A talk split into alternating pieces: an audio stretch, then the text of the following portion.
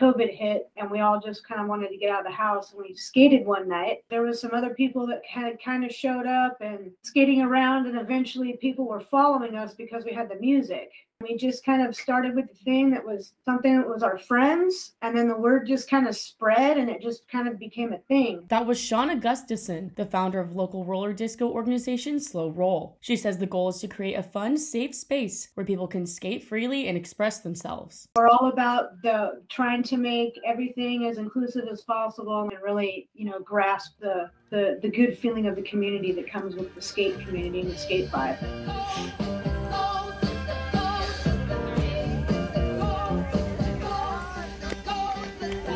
Slow Roll hosts events that welcome donations that support community betterment projects, such as renovating the Paulding Rink in Arroyo Grande. Donations to support Slow Roll, including assisting payment for permits, insurance, and replacing DJ equipment, are appreciated by the organization but not required to attend events.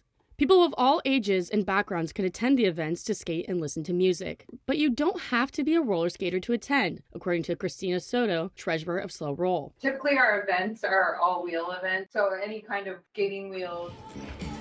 Slow rolling! All wheels welcome!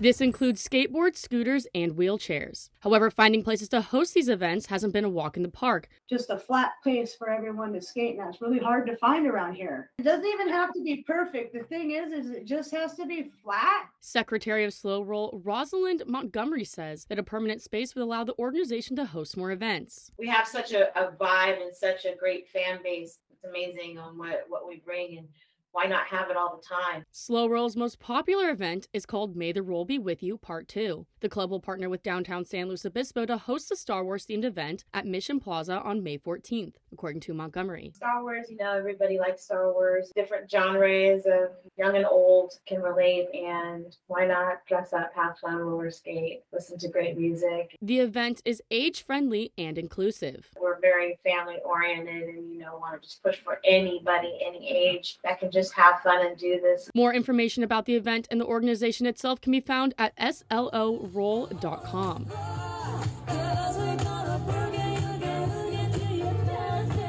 For Mustang News on KCPR, I'm Presley Allen.